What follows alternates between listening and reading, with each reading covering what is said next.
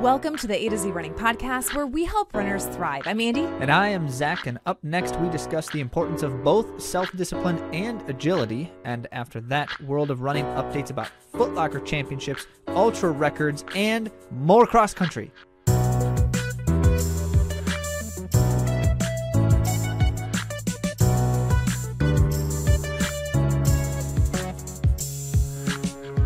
Great to be with you once again mm-hmm. and remind you that we want to answer your questions about anything to do with running. And we'll do that at the end of the month. So submit your questions now so you can have them in time for this month's episode. Or if we run out of time, we'll answer them on the next one. Mm-hmm. So go to a to running.com slash question to share your questions now.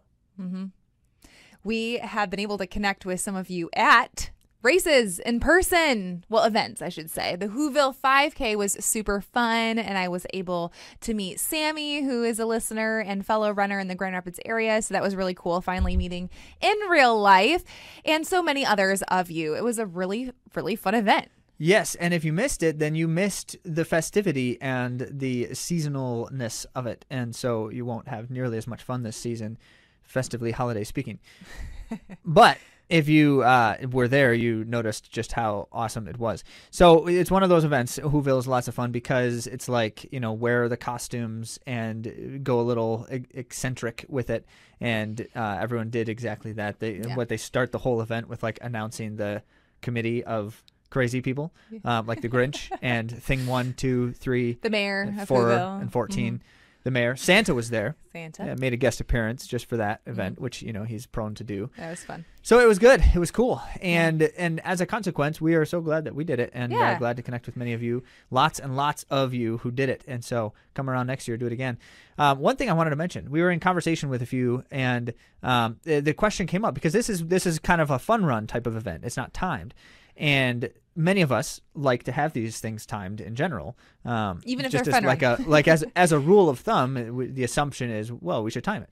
Um, and someone expressed well others feel that they don't want it timed because of the nature of the event because it's supposed to be not serious and uh, kind of like a fun thing, and timing it would create a kind of like pressure to be more serious. And I thought to myself, now that's an interesting scenario, and it made me think about mindset things, which we've been talking a lot about lately. So I wanted to just simply reflect on that and understanding that there's pros and cons to both scenarios. We get that. Uh, but one of the things that came up was if you time it, that creates the opportunity for people to be able to have like a timed event if they want to and kind of go out and push themselves and see what they can do. Um, and if you don't time it, that opportunity is, is not present at all. So that's the pro for those who want it timed. The con is if you time it, that people will feel greater pressure. Like if I don't run it hard, and now that time is like kind of part of my permanent record there, or I'll want to run harder if it's timed, and if it's not timed, I won't have that pressure. And that that strikes me that in many of these types of instances, the question there is simply one of mindset. And if I am able in that situation to adjust my expectations and my perceptions, then it matters little whether there's a clock timing it. Mm-hmm. Granted, um, that still might not convince anyone. You know, you still might not like the feeling of it. I get that, um, but it is a kind of a question of with these types of events, you know, what's better, what's worse, and I think it's kind of nice to have options for both. You know, at times, um, I can get that. This is still a fun event, but it was a fun a event time. without yeah. it timed. Yeah. and with it timed would probably be just as much fun in my imagination. Yeah, because it was loads of that. So yeah. anyway, that was cool. And I think too, it's good to do like a lot of events if you're able to and enjoy it. If that's something that you like to do and intentionally run some of them where you know it's not going to represent your best so you can kind of get in the the hang of maybe not taking it too seriously but also having times where you're like this is serious and I am going to go for a time but it's okay to post times that don't represent my fitness or represent what I'm capable of well, it's one of yeah, it's one of those. Where... You don't have to do that. I'm just saying, like, if that's something that you've been thinking about, I think that could be an encouragement. Yes, and but think also about like the hot race scenario. So when when I feel this way about like if, if it's not my the representation of my best effort, um, then I don't want you know that I, I feel badly to have that time there. Um, you know, anytime it's a hot or humid race, you cannot perform at your best effort. It simply is not possible. Um, you can perform at your best effort, but not well, your yes, best time. You. you you can't perform as well in a hot and humid race as you could if it just simply were not hot or humid on Your that times will day. be slower. Yes. Um, and so as a result, it's it's that question of like so many runners. I talk to many runners all the time who are very frustrated with a slow race in bad conditions. And my thought is, why does it matter? The conditions were bad. It's going to slow you down. The question is not, was my time slow? The question is, how much of the effort did I give? It's still in terms of what I frustrating. We can to. give people I'm not saying it's not you know, it's frustrating. I'm saying the point is, we should not give it so much power Mm. over us yeah. because it's always going to be that way. It's- Yeah. If it's hot, we can't control it. We So- are not how fast we run. Ah, yes. And so all of this being the case, I think the same kind of thinking tends to tends to come into these types of things. We're giving too much power to the thing that's outside of ourselves. And perhaps there's ways to lessen that. Yeah. Okay. Maybe racing more could help. That's That a good my- my suggestion. little yes, that was a good suggestion suggestion. and racing in off times. You know, you don't have to race only when you feel like you're at your fittest. Uh, Because sometimes you'll surprise yourself too. Because like it's not oh, every Andy, time. you're getting back to the problem though, where the time matters more. well, I'm just We're saying, like, say the, the, more, but the more that you do it, the more comfortable you are, and the more opportunities you might strike on a good day. So And there's other reasons to enjoy the thing as it is. And many of you have said, said that to us about Mhm. ways, reasons you enjoy racing that are not just because of like performance. speaking of which, there's another fact- race that it could be on your schedule. Could be on your schedule. So you definitely want to run Rivertown races in April. It's the end of April in West Michigan. And so if you're in the Grand Rapids area, it's one of our favorites. And as far as half marathon, 10K, and 5K events go, you've got a few options. So it can kind of meet the flavor you need. Now, that being the case, it's also especially great because we're part of it. Yeah. Yeah, which makes everything better. So if if you are looking for some training support and you sign up for that event, then you have access to a generic training plan that we've made for anyone for each of the events. But also, you can get a 50% off discount for a customized training plan if you are already registered, which means you need to register now because if you wait to register, you can't get the benefit of Yeah. The customized training plan.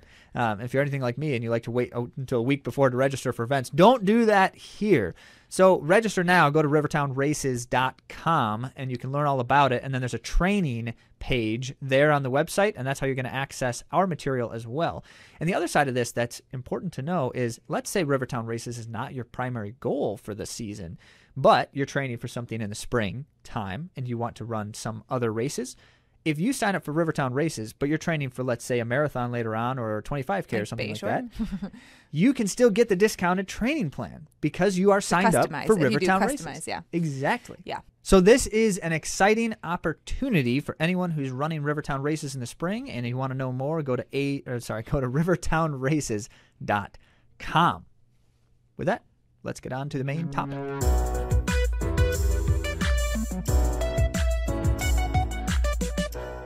So I have thoroughly enjoyed the writings of one psychologist, Peter Hollins, who writes. He actually his shtick is about like helping college students be better at learning, and so like you can study and have it be more productive, and you can like get better grades because you're remembering things better. Um, you know, and, and he sells lots of books. No surprise there, right? Uh, but I've read a lot of his material because I'm I'm fascinated with the psychology of learning, which is the way he focuses on it, like the neuropsychology. How does your brain work, and how do we then do things to help it work better? And most recently, he was publishing um, his newsletter to kind of sell his latest course that he came out with, and the course is on. It's called Build Your Self Discipline and specifically trying to address the problem of procrastination and how we can be more productive by simply implementing some new strategies and approaches. And so that gave us the idea to do an episode about running as it pertains to this topic. Yes, so that's one of the things. As I've read Hollins's work, um, I'm finding that his his appeal is very general. Um, these are the kinds of things that just help us be better at accomplishing things we want to try to accomplish, regardless of what they are.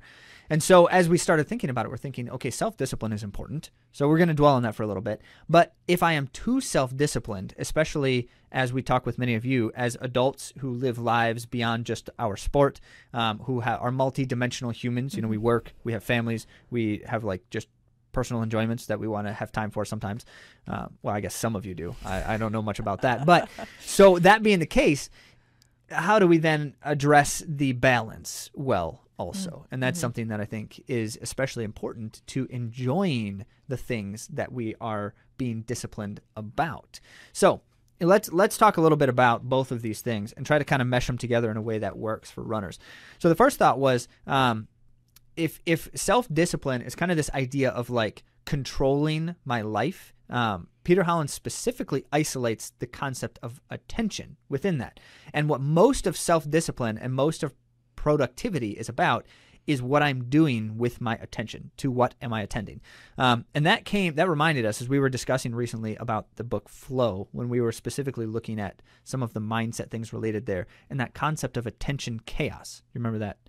Uh, when we were when we were discussing that. Um, so attention chaos is like this idea that I'm not doing anything to control my attention. It's just being dragged in every direction that something wants to drag it. And all the Doesn't that sound like a lot of our lives? I mean, basically, that's that's what it means to live, you know, as an adult with a family and a job, and a, right. My attention's just going every direction. Yes, so that's familiar. So, if attention chaos is the worst possible state of things, uh, what Peter Hollins is suggesting in a lot of his work is that procrastination is largely the result of that, of kind of living in that attention chaos sense, not controlling my attention um, directly. And so, then if I want to be productive, the first thing that I have to do at the root of it is to increase my self discipline as well as consistency. And I think if if I were to say it in a phrase, I think the idea of like autopilot, just kind of living life on autopilot, just simply doesn't work.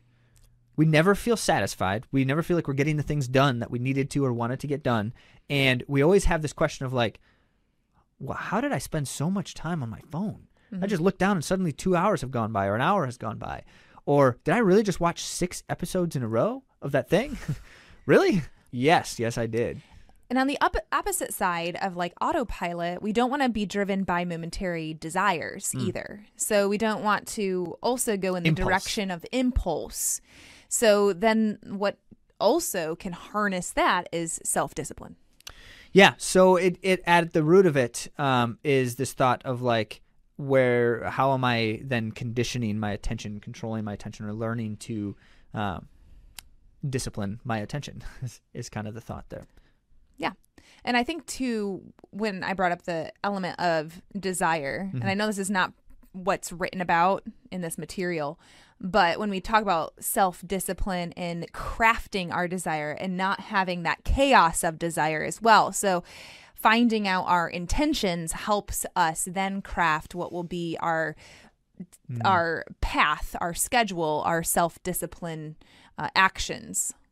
Yeah, Jer- Jaron Lanier writes a lot about social media um, algorithms. And one of the things that he expresses is that the reason they win, the social media algorithms, is because they make you think you want the thing. But all along, it was behavior modification. They were trying to find a way to create a desire in you that was not there before. And once the desire is there, they don't have to do any more work. Now you want it and you think you want it because you want it, but really you want it because they made you want it. And so that that's what that, that's what this kind of like this attention chaos thing. You know, when I think about the things that tend to like I feel like I want to do a certain thing with my time, um, and then there's something else that I should do and I don't really want to do it as much. How did that happen? When the thing that I should do is going to lead to the desirable outcome. You know, like I'll get something done, I'll be more productive, I'll accomplish some big goal. Let's talk running talk for a moment. I want to achieve this big goal, right? And it's, you know, big goals in running tend to take a long time to achieve because nothing happens quickly uh, for a runner except for when you're fast. Then I guess some things could happen quickly. But anyway, so nothing happens immediately, right? So as a result, we have to be patient and consistent. That's why we keep saying those two words over and over and over on the podcast. Um, but but what happens there is we get to this point where it's like I don't really want to run today. Well, why don't I really want to run today? Well, because it sounds nicer to sleep in, or maybe you need to sleep in. So we're not saying you shouldn't. Right. You know, that's we're again. Not we're going to talk about the balance here in a minute. but so something else sounds better to me. Um, but is it really something I want more? Like, do I really want to have a little bit more time on my phone or doing some interesting things with media or you know Playing video games. Uh, playing video games or watching shows, you know, all this stuff. Do I really want to spend more time doing that or do I want to like achieve this big dream of mine like qualifying for that Boston thing or running that time or getting to do my first ever thing, you know, all that kind of stuff, right? Um, and of course, the answer is, well, no. This, and this is what they do in the life coaching sessions with these kinds of things, by the way. They start talking about what are the big goals that you have, what are the steps to achieve them, what are you doing today to achieve those steps. Mm-hmm. So, productivity is that question of like, I'm working toward that goal. And as Andy suggests, we don't always want to do that. And so part of this is like addressing internally where is this desire coming from and why is it that the desire is skewed? Mm-hmm. And we also want to want to do it. So we want to design our desires. Because Design our design desires. our, our desires. So instead of being impulsive with our desires and being taken on a whim i think that it's great that we can think through these things that as runners we have practice in delayed gratification but also we can take hold of what the run can bring us for that day and we've talked a lot about that on this show. Mm. So is it that time with your running friend? Is it that time to be alone? Is it that time for meditation? So mm. I personally have a hard time with self discipline sometimes. But when I'm able to design my desires, if I say, I don't want to run, well, there are so many things about the run that I want, that I long for, mm-hmm, like mm-hmm. connection to others, connection to God. There's so many things that I can give towards the outlook that will help me choose that again and again. Now, of course, there are going to be days that I'm not going to like be as thrilled to do it, but I tell myself like I will feel better. So maybe I'm just going to like tell myself I think a lot of us do this, like bargaining with oneself. I'm going to go outside and I'm just going to start walking because I feel tired today. I don't feel motivated. I'll just get out there and start walking. Maybe I'll run. And then you end up feeling awesome and you end up doing your scheduled Once run. you're committed, it's kind of hard to convince yourself not Just to then. well, get out the door. I think that that's helpful to get out the Yeah. door, knowing that there is actually some benefit in the momentary too, and not to be resentful of your long term goal or start doubting that long term goal because there are gifts to be had in the moment too. Yeah, and and most of um, mo- most of mindset work around this area will ultimately lead us toward this goal of it's not really all always about this big outcome somewhere down the road. It's also about like entering into, and this is what the whole entire work around the concept of flow did, is it helped us grasp the concept of I want to do this thing now for this thing now and it's and i don't have to think about anything else i can Right. thoroughly be involved in and enjoy this And I truly think that's how we can thrive. Mm. It's finding the benefit in the momentary or the joy in the momentary, whatever running might bring you for the day, as well as then you can look towards future goals too, because there are a lot of things to be had. But if that doesn't come to fruition, if I get injured, like the 50% of run- runners who are injured right now, is that the stat? I, I mean it's, yeah There's something like fifty percent of 25% are injured right are now injured right now.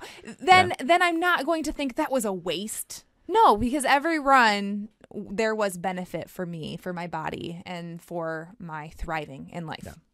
Yeah. So the very beginning of self discipline is this idea of training my attention. And that's that's where so if we go back to kind of the reason we were starting to think about this in general, Peter Hollins's work begins with this idea of I have to command my attention. And in order to do that, um, we really have to understand what things are dragging our attention away unknowingly, and take just take a short inventory of my attention and where it goes in a given uh, period of time. But also think about what are the things that I need to attend, uh, to which I need to attend, in order to achieve whatever the state of productivity is that I that I want. So I have to create for myself a vision of self discipline, and that involves uh, primarily to what I am attending. And so as I do that, then I can really kind of create a sense of I know where I need to be giving focus, and I also know that that's not going to be perfect all the time. Enter then agility. Agility. I like that word for it. Agility. Well, I was thinking, you know, because you can use the words like adaptability, you can use words like flexibility. I don't think flexibility works in, in as broad Well- a sense as agility. Flexibility and adapting are like words that we use in running. Yes. And they have different meanings. And they have different so meanings. it's better to use. But so well, does agility, Andy. I guess agility does all these too. words have multiple okay, meanings. all these words. Yeah. you're right. So we're talking about cognitive agility Yeah. and emotional agility, not Schedule agility. agility. Um, yes. Uh, so then, then in that sense, uh, in order to balance this out, um, I have to have a clear sense of self-discipline, but I also have to be able to respond positively when something interrupts that. And so this agility thing is not meaning like some days I'm not in the mood and so I'll just have a different solution. That's not exactly because you know self-discipline is going to hopefully uh, be the thing that helps me get into that regardless of whether you know I felt like I wanted to that day. Um, but is there uh, some external need to adjust? And so it can be you know things like family and or um, health and or uh, you know just other priorities that have to take precedence over my running goals today. Right. And I think that having the holistic piece in mind is going to help us do that. We've given suggestions on the show of how to modify your training. We actually have a whole episode about modifying your training based on interruptions or things that might happen in your life. So Now, there's the disruptions episode. this Good disruptions. Go back. Yes. Um, but I think when we are able to see like, okay, this is what's important. So, okay, my family is going to be to, to take precedence or, you know, my health, my overall health is going to be the most important thing when it comes to my training outcome too. So like if I'm going to run no matter what, even at the detriment of my ability to recover, that's also not a wise choice. So mm. moving away from like this very this this run and the amount that it says on my schedule to seeing like okay, what was it supposed to do for me today? Now let's be agile. Mm-hmm. Yeah, that's good. So if if agil- agility is what it ought to be, then it's really about how am I responding positively to these things.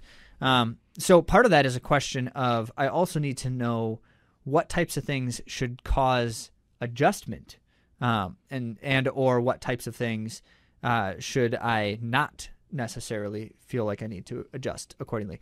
Um, and this is where you know, so that that topic in particular we covered at length with the disruptions episode, um, but also just thinking about there are kinds of disruptions um, that don't necessarily demand adjustment in the same way as other things. And so we tend to feel like uh, the type of adjustment we have to make is uh, polar, uh, bi- sorry, binary. Like I either do it or don't do it. I either have it or don't have it. Um, but a lot of times, the type of adjustment also has to do with just the degree of intensity Yes. toward a thing. And I mean that literally in running, like effort wise, Yeah. but also I mean that like figuratively in terms of like how much focus am I putting on this in a given period of time and how much attention am I giving to this. So I can have situations where it's like, you know, I I'm planning out my running schedule very specifically to a significant degree and I know exactly when I'm doing strength and mobility routines and how much time I'm spending with those and I have it like regimented. Um, and that's kind of like the state of I know what every minute is used for and where it's going and when I'm doing it. And so that's good. But at the same time, that's a degree of intensity that isn't always possible. Right. And so I could still fit all those things in in another scenario, but I don't necessarily wake up every morning knowing exactly when I'm going to do each thing as much as it's I try and trying to fit them in where they go. We just have to be careful because when I try to live in what I might call an agile state like that, it is so much easier to be disrupted, which is why Peter Hollins specifically recommends, and when he talks about self discipline, is he recommends high levels of structure as the status quo. The baseline is highly structured, but I'm prepared to be able to ad- adapt if I need to. Hmm. I have. You don't feel that way, do well, you? I've always had a hard time with it. schedule because what brings me a lot of joy is running with other people, and it's not at the same time every week. So there have been periods of time, and it is easier, like when there's a certain day I run with a certain person every single week. But I like to have some amount of agility in order to run with other people, or eh, like with my kids too, being able to be flexible with that. So I, I do agree. I am better when there is a structure, but I do I would lose the joy if I just went by my own schedule and wasn't adjusting to run with other people. Yeah, and and so there it what what it tends to require is in my situation, what's the amount of structure that helps produce the goal and you know the level of productivity necessary, um, but not so much structure that I can't fulfill it. You know, Mm-hmm. this is one of the problems where um, we run into a lot of times when you have someone else help you do something like this, you create um, an amount of structure that simply is unrealistic. It's just never going to happen, and I know it's never going to happen. But it's someone's telling me like that's good, and I need to do that. So, if any of our athletes are listening, which many of you do, and you have uh, the schedule from Zach that has, you know, all the mobility and strength and everything, and you're feeling overwhelmed, No one ever feels overwhelmed. This is your hint to reach out and say, This is just not manageable in my life, which we have had a lot of those conversations too. And then we adjust and we're agile and we say, What is the next best thing? What is the next best scenario? And what can we fit in? And what things are, are going to take priority as we look at the time that we have? Because it is precious. And we realize that not all of it is going to be spent on our ourselves and our training. So, um, our general health and well-being during the holidays i feel like this is a really important conversation and it's one that's had a lot but i think that it is truly something that many of us struggle with and that's getting in everything and the social obligations the familial obligations during christmas time Yeah, I mean, this is always for almost every runner on the planet. Yeah. Um, times that are busier, like uh, uncommon things, where you have more uncommon things happening, like holidays if you have family visiting or you're visiting or things like that or times when you have like breaks you know so if, if you've got kids in school when they're not in school things are very different right? So all of that kind of stuff we have to anticipate there's going to be uh, a need for a different kind of structure at different seasons of life or at different seasons of the year as well. Um, and one of the good examples of that that I've talked with many runners who do this just as a very practical thing is I plan to have a kind of unstructured training time from the third week in November until January 1st. And it's just that's the assumption uh, during that period of time. And so I'm not using that to train for like some big major goal in that kind of a sense. Yeah. And there's just a couple of rules of thumb that we give our athletes that we thought we'd share with you, but it might look different according to what your training looks like. But we we say, you know, maybe not more than 2 days off. So like if you have to take a day off mm. and then something arises on the next day, like that third day find a way find a way because your body is not going to be happy to not be supple and mobile and have that blood flow or your systems activated so eh, making sure that you're having some kind of even if it's just some sometimes that's better than none no times Right. yeah. So we recommend not more than two days off in a row. And a lot of times, like this is not specifically for the holidays per se, but finding that self discipline, we want to have flex, but find the firm. I like how there's alliteration there. You did that on Give purpose. the flex, but find the firm. You're just trying to find a way to say that Yeah. naturally, but it, it just it's a before unnatural. a lot of times for me, I'll be like, before I go into bed, I need to do my PT.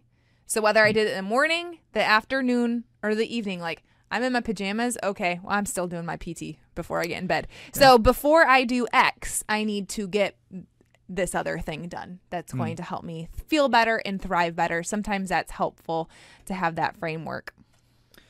So, if if I may, then to kind of bring us full circle and wrap it up with this single most important suggestion. This this then is Peter Hollins's like this is the thing you do first that begins all the good work here. Um, ultimately, the goal is to create uh, habits out of self discipline, so that it, it's not something that I have written on a piece of paper exactly what's going to happen and when, but rather that's the way I live. Um, now that's the goal. But if that's not the way things are happening currently, then I have to find a way to create that habit. And so here's what Peter Holland suggests. He says, take your attention and schedule it. So for certain amounts of time, certain points, I can do these things or I can't do these things. So I cannot look at my phone for the next three hours.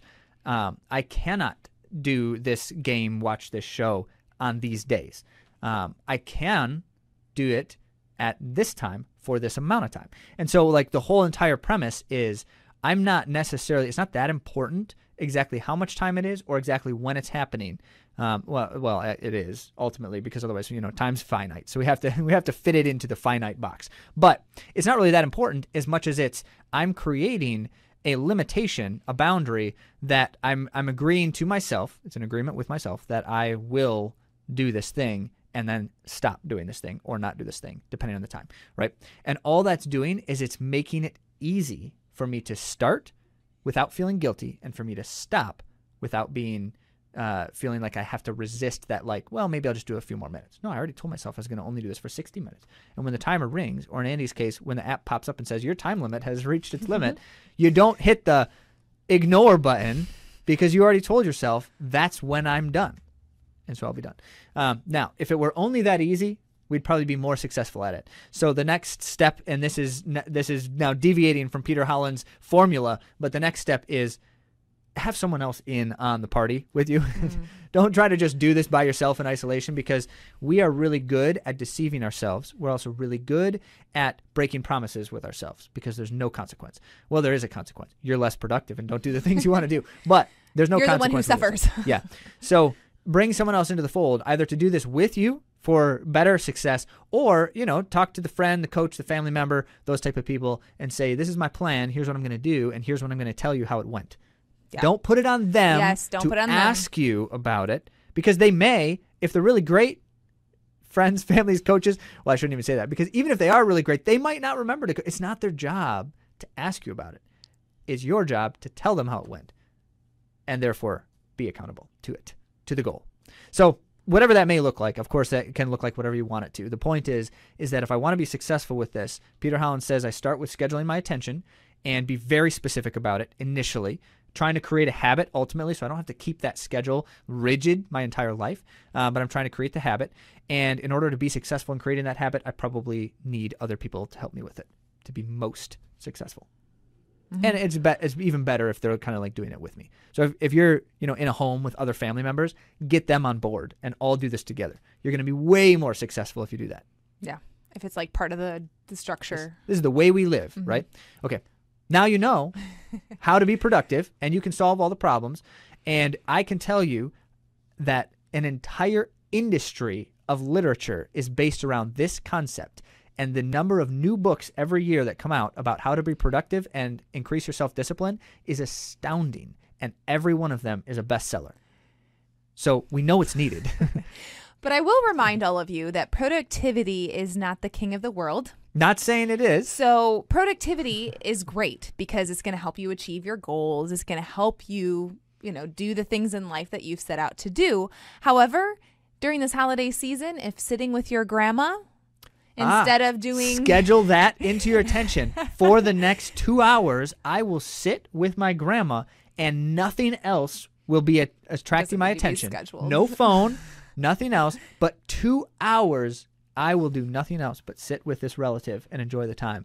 Now but there's spontaneous the blessings that yes, happen, yes, yes. Zach. but you clearly get the point i'm leading up yeah, to. yeah. put the phone away and tell myself i'll look at it again in two hours. Yeah. Unless there's an emergency and my kids are in pain. Right. Well, just have the sounds. Just have the notification. yeah. Right. There's always a, there's always a what texting if and, and stuff. So then you don't have to look at it if the notification will ding at you that you yeah. got a text or call. That's good. Yeah. Well, thank you for joining us today. We're not done yet though because we have the world of running.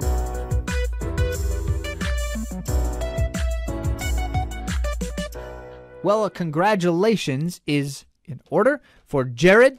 Congrats on the Dallas Marathon and an impressive execution of the race. So, talking with Jared ahead of time for the race, and he says, Well, I definitely want to try to run strong, run well, um, and kind of have like a you know, come away from this feeling like that was a, a, an effective test of my current state of things, right? And so we kind of oriented ourselves around a race plan. And then he went out there and he just like crush it, did exactly that and did it really well. Um, and so if you ever want to see, you know, check out Jared Strava and you can see what it looks like to negative split a marathon basically almost every single mile. Uh, it's really quite an quite an impressive thing and not easy to accomplish. Even if even if someone's you know well accustomed to doing things like that, anything can happen in a marathon and you never know. And so he he pulled it off. Yeah, way good. to go, Jared. Congrats. Well done. All right, good stuff. And of course, uh, thanks to uh, many of you who participated in Whoville, and uh, some of our people were there too. It's good to Uh, see Hannah and Adi. Yep, good stuff.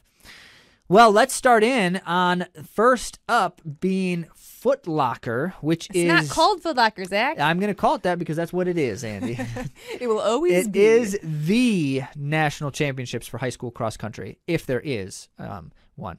And there's always there's always a constant debate. So you heard us talking about Nike Cross Nationals last which week, were which were well huge. attended by really impressive. yeah, schoolers. Nike Cross was bigger than it's ever been, but that's because they've been expanding it deliberately. Nike has been. A lot of people have been complaining because Nike is like crossing into other races' turf by doing that. Uh, Because oh. Nike has always been like the team cross country championship. and Ah. Foot Locker is has always been like the individual, like the stars of the stars kind of thing.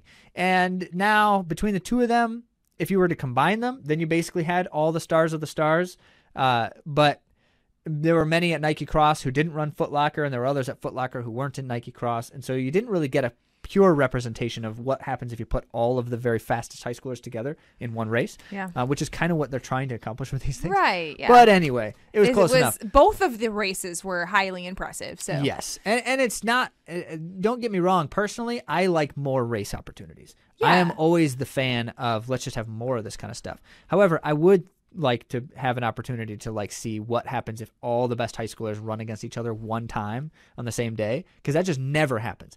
Uh, but in this instance, we got a good flavor We between the two at the very least. So Foot Locker was incredible. It's not called Foot Locker this year. It wasn't called Foot Locker last year either. Um, it's gone between like whoever sponsors it. Yeah, they changed East the name. Bay. East Bay was the the most recent one. Running Lane. Uh, and then now, so you had the Champs Sports cross country championships because Champ Sports is a sponsor this year.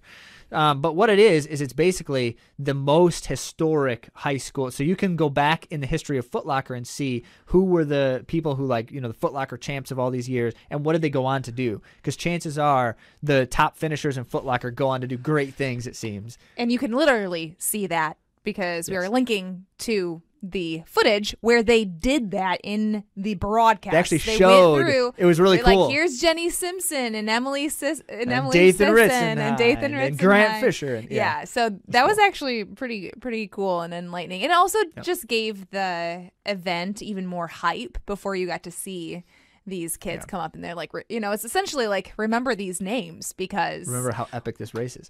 because Yeah. the kids that come out of this are likely athletes that you will follow in the future. Yeah, for example, Dathan Ritzenhein, two-time Footlocker champion, you know, goes on to break an American record and three-time Olympian. Grant Fisher, two-time Footlocker champion, wasn't he? I don't know I why thought- you're asking. I think he won two. But he, Uh, you know, Foot Locker two champion American goes on to break three American three? records and uh, Sorry, is it Grant. three now? Or is it four now? Anyway, so and, and uh, you know all this stuff. So anyway, those are just two examples, and the reason why I brought those up at all is because it's also worth noting that Michigan, as a state, remains tied for the boys championship with the most titles from one state. woot woot. That's Michigan with eight individual titles. Yep. California cool. also has eight. So I guess you can give the shout out there too. But you know, we're not from California, so.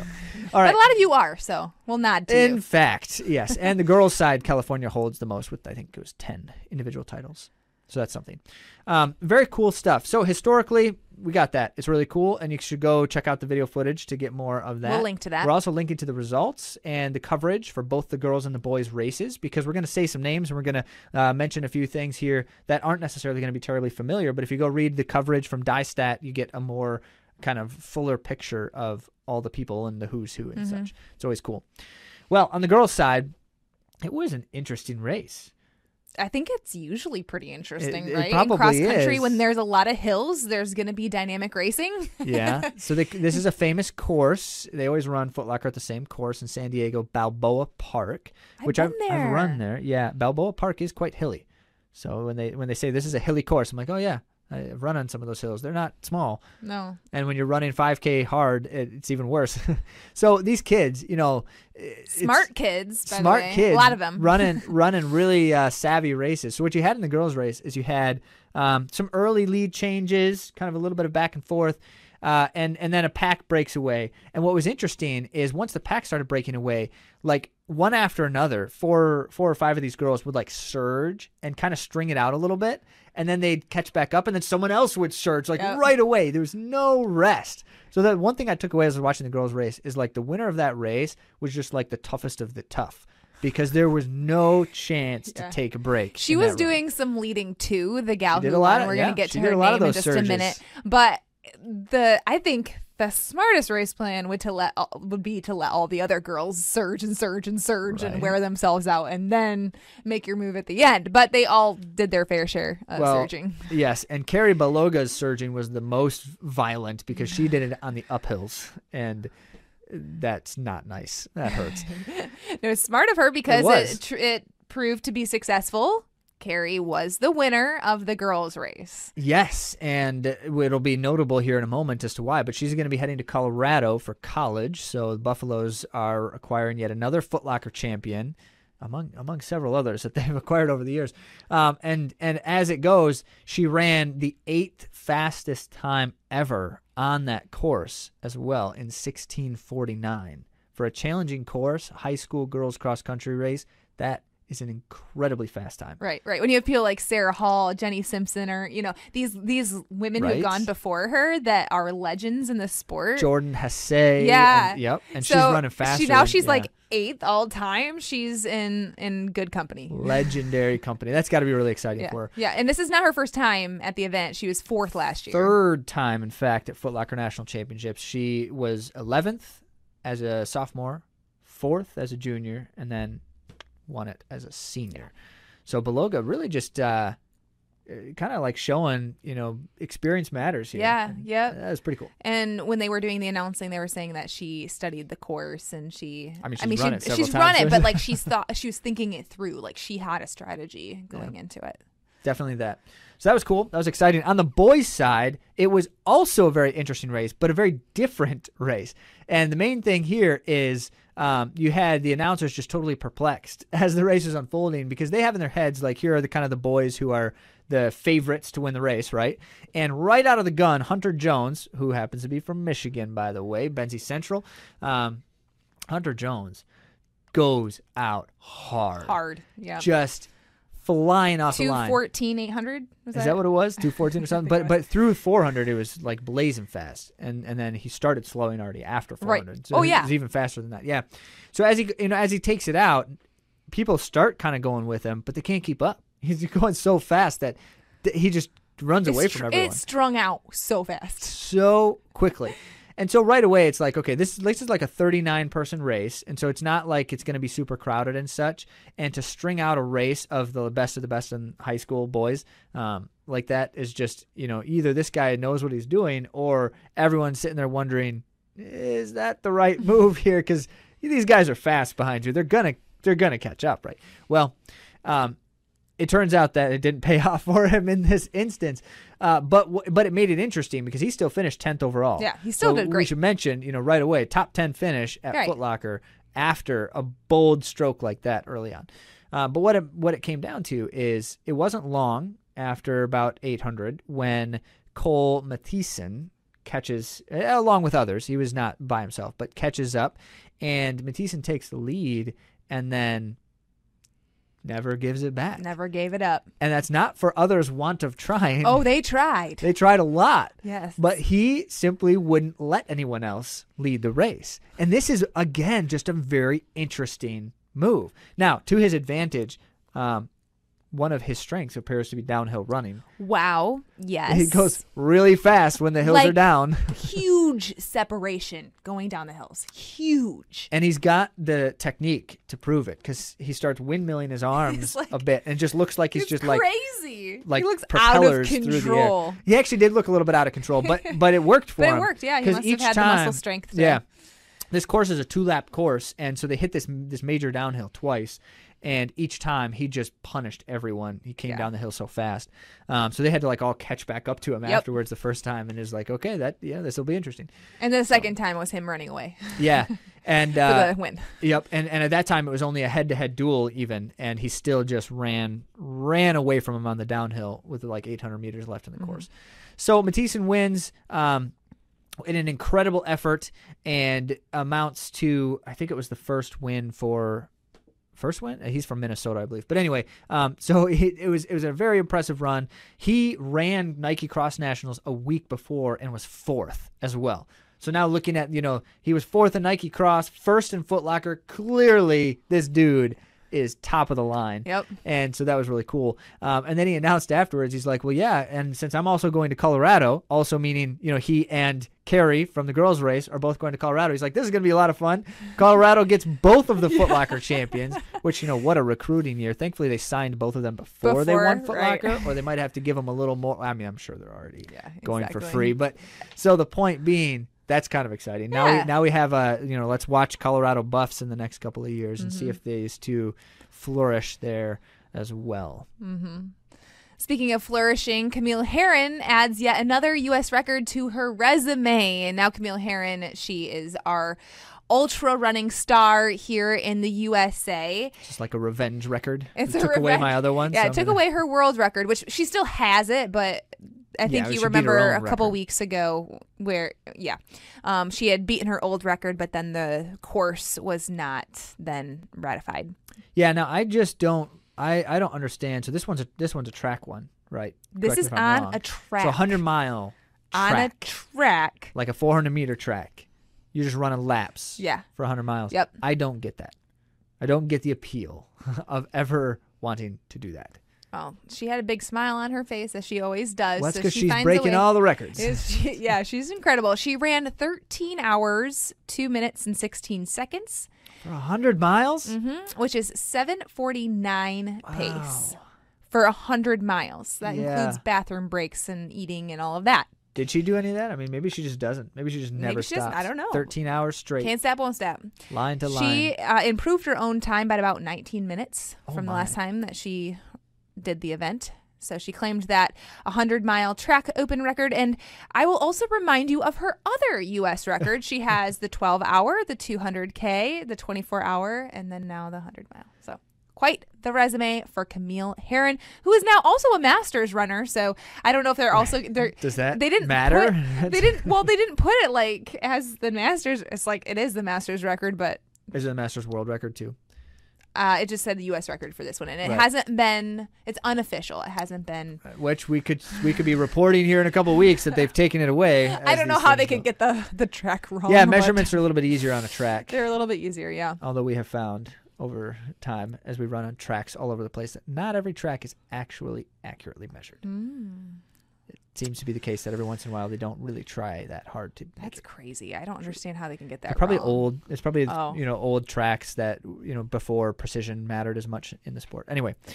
So back that, to cross country. That's impressive, but let's talk a little bit more about cross country. And now let's get to so the much. adults here for a little bit. Cross country is like the never ending season because uh, you talk about like college and high school cross country, which starts in like August, and then you get into like adults run cross country sometimes, and that happens in the winter. Um, and but that's not spring is world championships cross country so it's like it's not this, long in the winter for the I mean, there's not very many opportunities races, yeah. for adults to run cross country but it, we were going to get to it's these It's still exciting It though. is exciting it's really exciting so this is a team event and the club cross country championships. Yes, there are two different cross country championships in the U.S. In the U.S., one is club cross country championships, and then the other is individual. But both have the opportunity to be scored individually or like there are individual titles being given. Yeah and you have to think about it in two layers because uh, so for club cross country you can't win money as an individual. They do have like money prizes for teams uh, but there's no individual prize money and so the reason a person runs that race when they're not part of a club that's trying to compete for it is predominantly because they often get selected based off of the finish of that race for international cross country races. Which Zach has been selected. He In fact, represented Team USA. My one, my one time being able to run for Team USA. Yep. yep. Um, and so as it goes, it's it's incentivized right. for these runners who are going to potentially run more cross country later on. They want to do this race. It's usually their first cross country race of the season um, because the some of the international contests like the North America, Central America, like the uh, Pan Am, any of those types of things. Um, oh, then there's a couple in Europe as well that are international, and so all of those tend to happen before the U.S. cross country championships actually happen. so they can't select from that. Mhm. In any event, it makes for a really interesting race. It does because we get a lot of really good athletes that will come and run this. And it's fun because a lot of them are track athletes. So to True. see them in a completely different environment is pretty thrilling. Yeah, I well, think. it's like we didn't report on it, but because there were too many things to report on. But um, when On Athletics Club raced that cross country race um, oh yeah, last That weekend, was two weeks ago, That was whenever really that was, cool. all these 1500 meter track stars running cross country 10Ks. It's like, what are you doing out there? So all of you from Michigan can be proud because the winners, the repeat champions they do a lot. They win this one a lot. of the cross country club national championships was Hansons Brooks Distance Project. No surprise. that are out of Michigan. And the women's winner was Bethany Hasz, and she's of Boston Athletics Association, and this is her first USATF title. Mm. And she can be very proud of herself because she edged out last year's winner and previous podcast guest, Natasha Rogers, who's Ah, an extremely strong runner of Hanson. She led them to their victory. And uh, that was just a really strong run, and it was exciting. It was down to the last. The last hundred meters. I mean, they were right neck and neck until the finish line. Yeah. Really, Yep. Yep. And then Andrea Rodenfels of Boston Athletics Association was third. And on the men's side, there's a name that you may be familiar with, but not when it comes to cross country necessarily. Not ever. Actually, when it no, comes to cross he do it in country. cross country? I mean, he in, ran uh, cross college? country in Yeah. college, but Yeah. he wasn't good. He was. I'm sure he was good. Zach, that's really funny. All right, all right. um, yeah, it was Cole Hocker, our 1500 Uh, meter. Myler star out of Oregon. yeah. Yeah. Yeah. And he won five seconds over Tom Anderson. From Club Northwest, Mm-hmm. which now you get into. So, Club Northwest is always a prominent force at the Club Cross Country Championships. They've got a lot of great runners at the kind of sub pro level who run very strong in cross country. And so then you get things, you get names like Tom Anderson, who you're not going to see his name on the, you know, the track and field Maybe not yet. yet or always, but in a cross country race like this, you'll see his name. hmm So that's cool. Zach Panning of Michigan and Hansons Brooks Distance Project was third, Ah, and he led his team to victory. And the interesting thing about this event that I wanted to bring up, because I just love the little interesting tidbits, is that they changed the venue last minute oh to yeah. a horse track So- due what? to a fallen tree on the original course. Was this in Kentucky? No, it's always in the same place. It's always No, it's not always in the same place. They move it around all the time. Oh well, it was in the same place as it was last year, I believe. Which where Okay, was, was this anyway? Sacramento. The reason the reason I ask it all is because Sacramento. where do you have a horse track nearby when you're running a cross country race? Um, of course, the answer there is uh, they did. And so a tree falls on the course. My first question in that situation is if a tree falls on the course and it's a cross country race, don't you just deal with it? don't you just run over and around and through it? I mean, it's cross country after all. It's kind of the spirit of the sport. So in my mind, right there, that for me is like an awesome opportunity to just have a crazy cross country race. And let's do it. Let's run over the tree. But Mm-hmm. okay, this it was in San didn't. Francisco, California, and San Fran, it is okay. different. You're right; it, it is different all the time. Yes. Um, but the thing that I do want to mention about what you just said is that I've run it, and they like had me jumping over hay bales. Oh, yeah. and I it was to cross a so muddy. It was hor. I, as normally like a, a rhythm runner, I like consistency. I, I prefer track to be honest with you. Road races that have a lot of straight lines. So not my jam to be like Not diving down Nope. like mud hills that are curving at the bottom and then jumping over hay bales. Yeah. So, but they had I that would have been a great course for me, the horse track. So I mean, it, it certainly would help. Now that's like a paved track, right? Because now it's not paved. No, it's no. dirt. Okay, it's dirt horse track. Okay, good stuff. Well, as it goes, um, that that made for you know some need for flexibility and agility for the athletes. Well, maybe there, minute, maybe there, it was partially, but I did see some dirt. Nah, it could have been partially. I'm not too worried about the exact Okay. surface. My point is simply that it was a change, um, and this is this is where you get you, you get some interesting things. I, I think this is a fascinating study in the sport because when you're talking like the major national or international level c- competitions, um, they're highly rigid. They are not flexible by nature.